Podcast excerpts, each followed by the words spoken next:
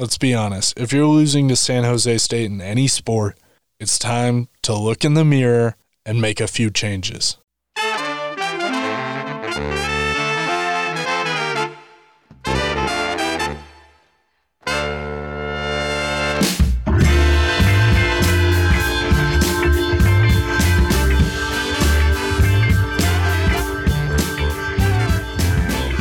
Howdy, and welcome to the YO Sports Podcast. I'm your host, David Graff. Alongside me is my co host, Robert Munoz. We've got a very special edition of the podcast this week. It's going to be a little bit of a quicker version because Robert is in the midst, the throes, the worst of it all finals as a college student, especially when it's your final round of finals. Robert's going to be graduating. It's really exciting for him. We're all very, very happy let me tell you what we got on tap for this episode as a result. We're going to talk about three thoughts that we had learning that Fresno State, San Diego State, and San Jose State may be out in terms of fall athletics. What does that mean for the conference? What does it mean for Wyoming? I've got some ideas. Robert's got some ideas. We'll share those ideas and we'll talk about them. Then we have Patrick Saunders, the Colorado Rockies beat writer for the Denver Post. He's on tap for us today. He spent a good 15 minutes talking to us about the Colorado Rockies this season and everything that's surrounding baseball. And then to wrap it up, we're going to give our own predictions, our own thoughts. We asked Patrick how he thought the Rockies fit into the NL West picture coming into the season and how they fit now, considering there are going to be a lot of changes to MLB. Robert and I are going to give maybe some outlandish predictions. I have no idea. I'm not as high on the Rockies as Robert is, or maybe I am. I don't know. I haven't talked to him about it, so it'll totally be off the cuff. But first, Robert, how's it going? Oh, it's going, David. It's going. Man. Just grinding away here. Last couple days of my academic career, it's bittersweet. Maybe it's a little more better than I thought it would have been. Um, college is fun, man, but yeah, everything's going well. Chipping away at my final assignments here to wrap up the semester, and things are looking good. How are you doing up there in Missoula? Tell us about some of those finals. Uh, not much, man. Not much. I am putting together a comedy magazine using the InDesign program. I'm a big stand-up comedy guy. I love watching them. Thought I would do a little magazine for a final project. Put that together, and yeah. Who's your favorite stand-up comic? Probably has to be Dave Chappelle. Absolutely. Can't go wrong with Chappelle. Can't ever go wrong with Chappelle. I mean, what about you though, David? man, I don't know. My favorite stand-up comic. I'm a. I really enjoy Chris D'Elia. He's got a few good specials on Netflix. You can't go wrong with Dave Chappelle. He's probably the funniest guy in America, in my opinion. No blasphemy there. No jive from Robert. That's for sure. All right. Well, let's get into the big news that has potential major implications for the Mountain West Conference the president who runs the Cal State University system announced that every campus is gearing up for the fall to be almost entirely virtual. That means no students on campus, and that probably means no university sponsored sports. So that impacts three schools in the Mountain West Conference, like I said earlier San Diego State, Fresno State, and San Jose State. Now, those three schools are at varying levels of competitiveness. No offense to San Jose State. So that that means that there will be some sort of impact on the Mountain West, especially from a national stage. Also, the University of Wyoming only has San Diego State on their football schedule for the fall, so that means they're not terribly impacted if all three schools bow out. I'll run down my first three initial thoughts and then Robert will go here. My first thought when I heard this news It's definitely disappointing for all the schools that had San Jose State on their schedule because there goes that free victory. Let's be honest. If you're losing to San Jose State in any sport, it's time to look in the mirror and make a few changes. Wyoming has done that after they lost to them. It's just necessary. It's a come to Jesus type meeting that you got to have after that. Second, what about Hawaii? Hawaii is an interesting wrinkle in this whole thing because if California is not playing sports, and California is the closest state in terms of to Hawaii from the Mountain West Conference, honestly, I think from the continental U.S. Don't hold me to that. I'm not totally sure is Hawaii really going to play football on the mainland in the United States? And are schools really going to want to send their students to Hawaii in the event of all this thing? I have no idea. Thirdly, it brings into question whether or not University of Wyoming is going to have to switch to an all regional schedule. Thankfully, Wyoming has Utah on the schedule. The University of Utah, which is a big game against a Pac 12 opponent and definitely one that alumni, fans, players, I think everyone is excited to see the Wyoming Cowboys take on the Utes. So hopefully that game still happens and that can still be on the schedule. But those are my initial first three thoughts when I read this news, when I heard this news. What about you, Robert? Well, let's just go back to your first thought there, David, uh, San Jose State was pretty good at women's basketball this past season, I must say. That's a pretty solid team. So there's kind of a little nick in your argument there when you say San Jose State sucks at all. I mean, maybe they shouldn't be in the conference for football and men's basketball, but that's a debate for another time. Um, um, one of the takeaways I really had when I thought about it, it's way too early, and who knows what's going to happen. But how will uh, transfer players want to transfer and everything? Is that going to be an issue and stuff right now? Like, what do you think about that? Transfers don't normally happen, you know, mid-season. It's not like trades in Major League Baseball, which is oh so confusing to me right now. And we talked about that with Patrick as well coming up. I don't think that will have a huge impact, but it certainly will make things tricky. Yeah, I'm just saying, what if there's not a football season, and how is that going to impact the players who are on the rosters now? I mean, they're not going to be able to experience this season with their teams that they had planned on. I don't know. It's just, I guess, it's just a lot going on. I don't know. Yeah, I have no idea. I don't even want to think about or raise the possibility that a football season may not happen.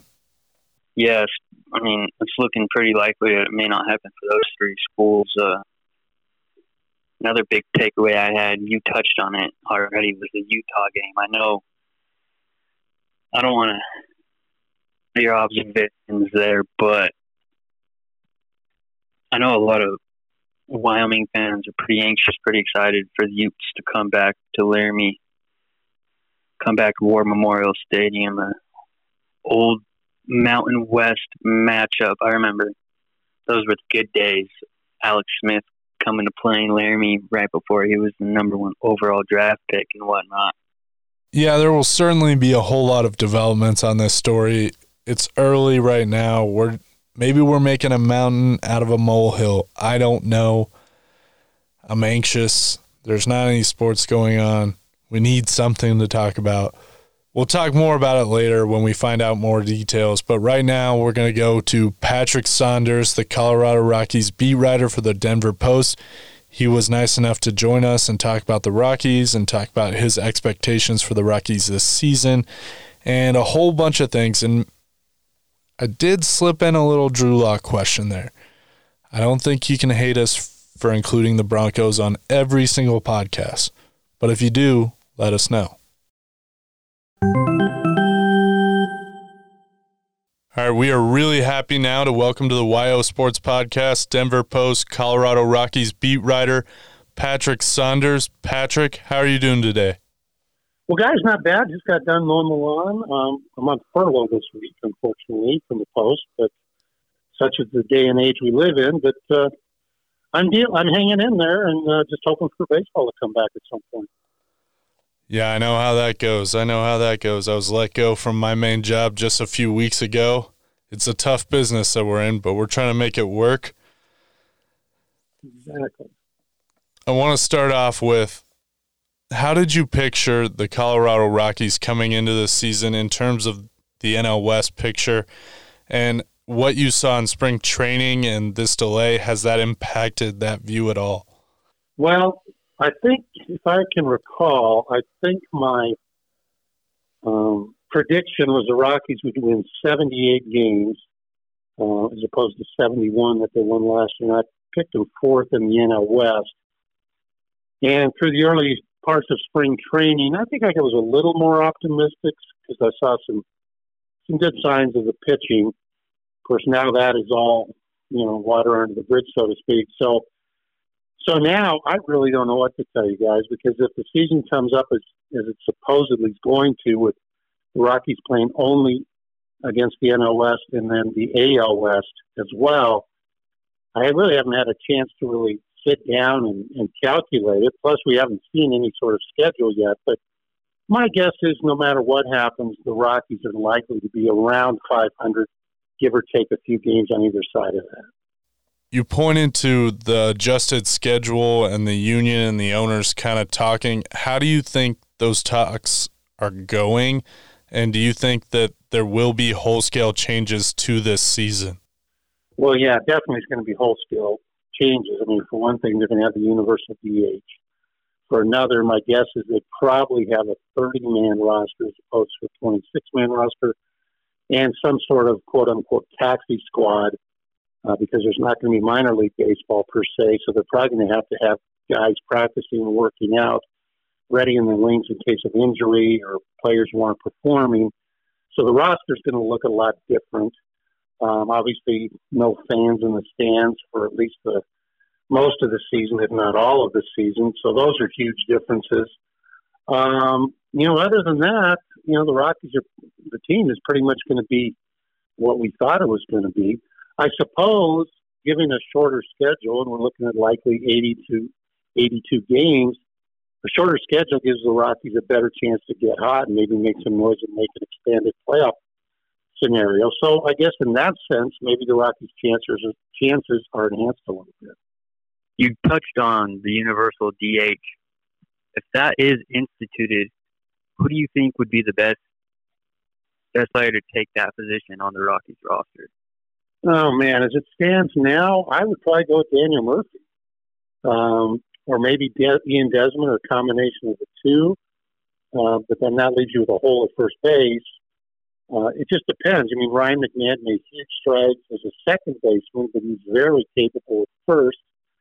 You know, and depending on who else you have on the roster, if Brendan Rodgers makes it and he's healthy, maybe you put him in second base slide in Ryan McMahon as your first baseman, and then you DH Daniel Murphy because, in my opinion, he's know, liability as the first baseman. Uh, those are just ideas I have off the top of my head. I have not talked about Black about this or or any of the players, but uh, that would be my guess. And then you would also have uh, uh, Nolan Arenado's cousin, who uh, you know if he makes the squad to play either first base or third base in a pinch. So those would be the options. Sticking with the offense, offensive side of the ball here, the bats. Um, you've been covering the team for a long time. Where does this offense rank uh, among other offenses you have seen the Rockies have in the past? Well, that's a great question. A really good question. Um, I think the offense has underperformed the last two seasons, even in 2018 when they they made the playoffs for the second straight year. I think the offense underperformed. Uh, let me just say it. Let me put it this way: if Daniel Murphy snaps back after a kind of a mediocre year. If David Dahl stays healthy for a whole year, and then you get uh, increased production on Ryan McMahon, couple other guys, I think this offense has a chance to be probably one of the top five or six in the National League. I don't know if it's going to be a huge home run offense, certainly nothing like the Blake Street Bombers of years ago, but you've got some pop. You've got Trevor Story, who's, you know, he's a bona fide all star, maybe the best shortstop, all around shortstop in baseball. He can provide homers. Nolan Arenado, certainly. Charlie Blackmon is going to give you some pop. So I think overall the offense needs to be more consistent. I think it's possible. Um, I think they're going to have to change their approach a little bit and get better on the road. Of course, we say that every year with this team. Uh, but I think they're ready to take the next step and, and, and be a better all around offensive squad than they have been the last couple of years. Marquez, uh, Kyle Freeland, Jon Gray, those you could even throw Senzatela in there. I mean, I guess um, kind of the main guys on the mound. Do you see any other pitchers making noise on the mound this season? Well, you know, when you say making noise, I, I take that to mean guys who are going to really go out there and perform. I think the only two guys right now that the Rockies can really count on um, are German Marquez and Jon Gray. I know everybody wants Kyle Freeland to bounce back, and I wanted to bounce back, and I certainly think he's capable. But he's got a lot to prove. I mean, he had a terrible year last year. So, you know, their number three starter is Freeland. If he bounces back, that's a huge shot in the arm. Uh, but he's got to go out and prove it. And then, as you say, I think Senzatela is number four. And, you know, he, he won 11 games last year, if I'm not mistaken, but his ERA was not good. He, but I, I think he's learned a lot of things, guys. So I think he can be a quality plus pitcher for this team. And then if I had to pencil in my fifth guy right now, and it's a little bit of a crapshoot. But if I had to pencil in, I think right now I'd probably go with Chichi Gonzalez. Uh, and if he performs, you know, he's never going to be a great pitcher in my book, but he he could be a capable fifth starter uh, if he can just stay consistent. And that was his problem last year, uh, where he would have games or even innings where he looked really sharp and in command, and then he would lose focus and things would kind of go off the rails. But my top five, my starting rotation going in, at least at this point, uh, would be Marquez, Jon Gray, Freeland, Senzatela, and Chichi Gonzalez.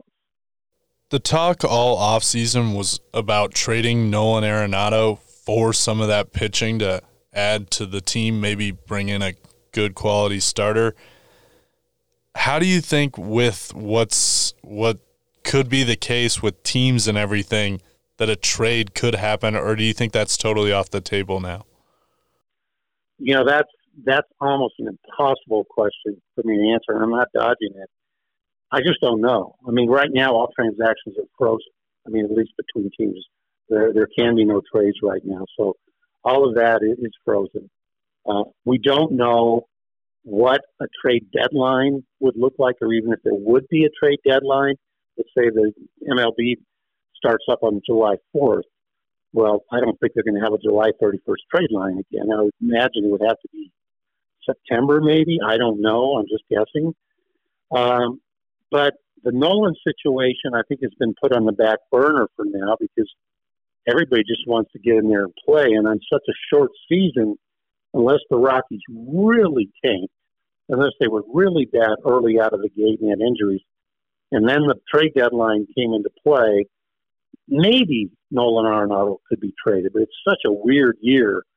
Uh, I think it'd be more likely that Nolan, if he's going to get moved, it would happen. It would happen in the off season, uh, and again, even that is going to probably be different than any off seasons we've seen before. It may get pushed back, uh, but no matter what happens, you know, Nolan will be one season removed now from his opt out clause. In other words, whether the Rockies play or not, this year counts against his contract, which means the Rockies don't play at all. Well, they lose a year of Nolan, and he has just one more year uh, before he can opt out of his contract. So, you know, there's a lot of lot of things in the air right now, and it's really tough to predict because we don't even know if there's going to be a season. Yeah, that's fair. I'm just curious because that's like been the thing racing through my head. If you got traded during this truncated season and teams and travels kind of restricted, it just it's one of those things that's kind of boggled my mind. So I had to ask it. But yeah, that's a great question, and, you, and the, the fact that travel will be limited and you be playing only against certain teams, and I think all of that is goes into the equation, which always just makes it even more like a, a Rubik's cube. But I think it's a very good question, and I'm sure Nolan's probably asking himself. Yeah, no doubt. It really is weird. It's kind of a bizarre situation. I mean, there's like you said, a Rubik's cube is a really good way to put it. Speaking of guys who are not in the, not in the way of getting traded, but are potentially key contributors on this team. You saw guys like Sam Hilliard kind of break out and make an impact last year. Do you think there's anybody who's poised to do that for this team this year, especially with the potential of expanded rosters? Yeah, good good question. Well, let's start with Hilliard. You're right. He had a terrific September. He didn't have a very good spring training, uh, even though it was a shortened spring training. Um, his strikeouts were too high. Now you can look at that one two ways with Hilliard. Uh, during the regular season, last September, when he, he, he played so well and hit quite a few homers, he was had the luxury of being able to study opposing pitchers pregame. Well, in spring training, you really don't have that luxury because the guys you're facing are in there for one to two innings. In some Cactus League games, you're facing, you know, six, seven, eight different guys a day. You really don't know anything about them. So that could account for some of Sam Hilliard's high strikeout rate. Um, but beyond Hilliard, who I definitely think with the expanded rosters will be part of the mix for sure.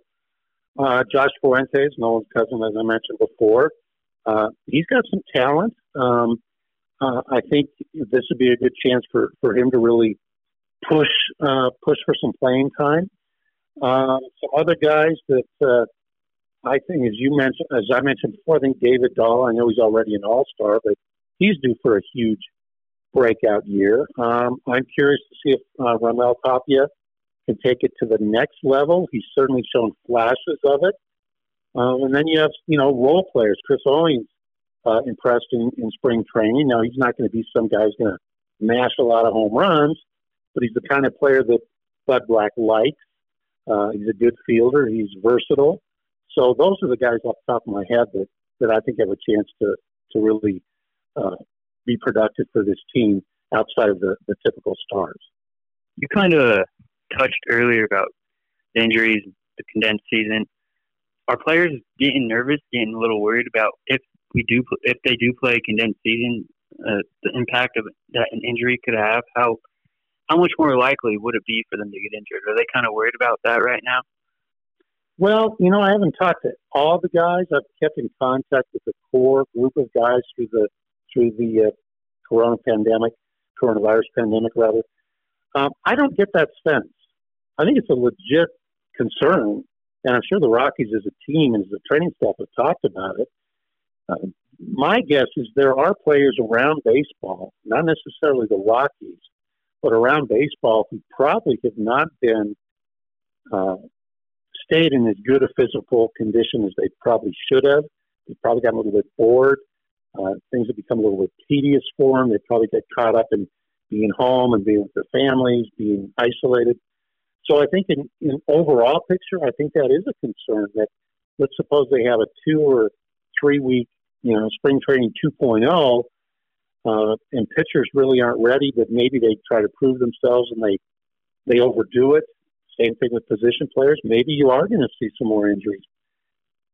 But regarding the Rockies, the guys I've talked to, and the guys I've talked to a lot this this uh, spring, have been Jon Gray, Kyle Freeland, Nolan, Charlie Blackmon, Trevor Story, uh, Scott Oberg. All of those guys have assured me that they are have kept in top physical condition and they're itching to get out there. So if the whole team follows their lead, I don't think it'll be a major issue for the Rockies, but I definitely think it could be an issue around the league. We'll wrap it up with this here. We've talked a lot about some of the young Rockies players, but I know you used to cover the Denver Broncos. So, do you think Drew Lock is the man for the Denver Broncos? uh, is Drew Lock the man? Well, you know, Drew Lock reminds me of a little bit. Um, I'm not saying they're the same player, but he reminds me a little bit of Jake Plummer. Now, I'm not saying their style, just the fact that he can improvise, he can get things done, and I like that about him. It's a different era of football. Uh, he's not the man, but he's not John Elway or certainly not Peyton Manning. But I think he's a, a, the kind of man, the kind of QB who can get this team to the playoffs. So in that sense, yeah, I think he's he's going to develop into a pretty good quarterback. Is he going to be a star? In my opinion, no. But I also don't cover the team that much, and I could be completely off. But that would be my take on Drew Lock. I like that comparison as a as an ASU guy myself with Jake Plummer. those I like those. I like those too. So I really appreciate it, Patrick. Thank you so much for joining us. Okay, guys. And enjoy the downtime. You're sure welcome. My pleasure. Our thanks to Patrick Saunders, the Colorado Rockies beat writer for the Denver Post. Sorry to hear about the furlough. It happens in this business. I can certainly attest to that. We're all out here just grinding, trying to make it work, trying to entertain you folks. Really appreciate him joining us. Right now, though, we asked him from the top what he thought of the Rockies in the NL West picture. What were his expectations for the Rockies this season? We're going to answer that same question. I'm going to let Robert go first. Robert, what were your expectations for the Rockies heading into this season? Um, my expectations were, I mean, maybe they're a little bit higher than Patrick's were. I thought that, what did you say? He had him winning 78 games. Um, I don't know. I could see him winning a little more than that. But it all boils down to what's going on on the mound. Their offense is certainly there. We've discussed that. They can put runs on the board. I think I could see him winning, I don't know, seven, eight more games than 78 games, maybe 85 games. He had him as fourth in the NL West, and that's kind of pretty I've, rough. I think they're definitively better than the San Francisco Giants. I don't know if they're better than the Padres, the Diamondbacks, or the Dodgers. Yeah, I guess we'll just have to see. Maybe uh, my favorite thing he mentioned was during the season, if there is 82 games, you know the Rockies do on their streaks of just they're just hot, they're winning. My favorite thing that he mentioned was the the shortened season could prove better for the Rockies because they could just heat up, you know, 20 games maybe, and they could just go on a strong winning streak, and it just it could really could be beneficial for them. Yeah, everybody remembers 2007 and certainly wants to try and recapture that. I agree with him that a shortened season could be super beneficial, especially if there's going to be the universal DH, which seems to be the consensus across the board because they already have four all star hitters David Dahl, Nolan Arenado, Charlie Blackmon, and Trevor Story. Those are four above average borderline superstar, definite definitive superstar in Nolan Arenado's case. And then you put a DH with those guys, somebody like Daniel Murphy or Ian Desmond who doesn't have to worry about fielding. They don't have to worry about playing first base or potentially, you know, trying to be squeezed in a spot where they might actually have to make some defensive plays count me in. That's potentially five guys who could have really, really monstrous seasons. It all boils down to the pitching. Pitching is key. Pitching is key, David, especially when you're pitching there at a mile high, mile above sea level. Obviously, the ball goes flying. I wish we had a little bit more time, and I he touched on him a little bit. Wish I could ask him a little more about Raimel Tapia, uh, the outfielder for the Rockies. He's young. He was, I think he has a lot of potential out there. I would have liked to hear a little more about on his thoughts about Tapia, but yeah, like you mentioned, it all about the pitching, man. Yeah, Tapia could be another key contributor. He's shown flashes. Somebody that I'm really high on. He touched on him extensively. I think Sam Hilliard could have a major impact, especially if there's a DH slot for him to hit from. The guy raked in a very small sample size in September last year, so I'd be interested to see what he could do with a few more at bats. He would be my guy to focus on to possibly break out and be a key contributor in this lineup. Do you have a guy that you think, Robert, could be a breakout for the Colorado Rockies? That was my guy there. He wasn't really a breakout. I know he played a lot last season. It was Tapia Saunders. He did say David Dahl, he's due for a breakout season. Like you said, he's an all star last season. Uh, the Rockies have potential, David. I'm going to go with my prediction here. I think there's talk of potentially having 14 playoff teams instead of 10 like they've had the past few years an expanded postseason to make up for the lack of games and get more games on TV. I don't think the Rockies make the postseason. Something would have to be drastic in terms of them getting just scorching earth hot. But I do think they could finish third. I don't know if the Padres are quite ready to compete. They have a lot of really good, really flashy players akin to the Rockies. They also have potentially an ace in Chris Paddack, but I could also see them falling flat on their faces. I do think the Diamondbacks are potentially for real. I think the Diamondbacks and the Dodgers would make the postseason, whether the postseason number is 10 or 14 teams. So I'm going to put the Rockies third. I don't know how many games they're going to play, so I'm not going to guess a record or anything like that. But what about you, Robert? And we'll wrap this up here. Yeah, the Diamondbacks are looking like they're going to make some noise. Bumgarner is going to look, Madison Bumgarner is going to look different there in that maroon and gray jersey, whatever color the Diamondbacks are. Still going to be seeing the same players though, so we'll see how that fares playing in the same division.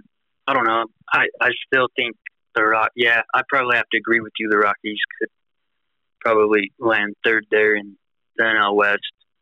Uh, so they do play 82 games, and maybe the Rockies will win a little more than half. Kind of just depends on what they show in terms of uh, consistency.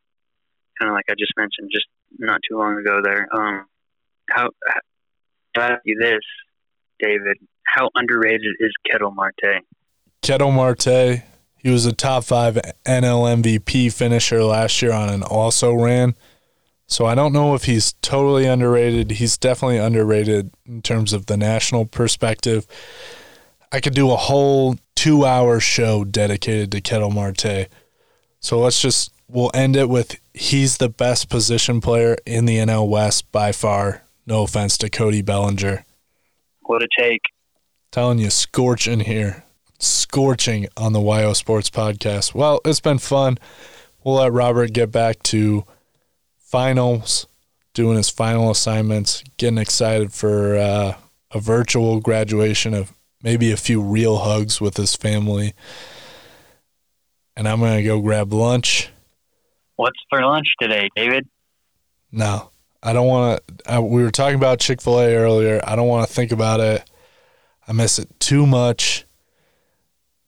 It's captured my heart and it won't let go. It's got a stranglehold on my heart. So I don't want to think about Chick fil A right now. It's too painful. But thanks for bringing that up because I know you're gonna you're gonna try to grab Chick fil A. Um, no, I gotta travel Cheyenne just for that I can mail you mail some up there to you. It might be a little cold and nasty, soggy by the time it gets your way, but I mean it might heat up in the oven okay, you know? Yep, that's usually what I do, baby. Well, we appreciate you, Robert. Good luck with your finals. Shout out to Shakewell for the music. Please rate, review, and subscribe to the podcast. Please leave a written review. We'd love to hear your comments. We'll talk to you next week.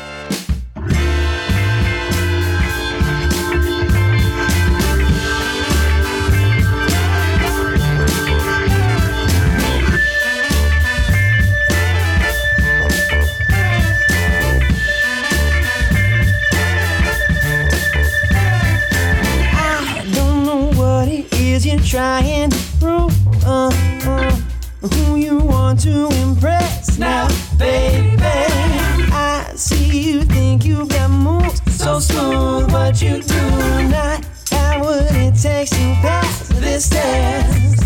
So you better forget everything you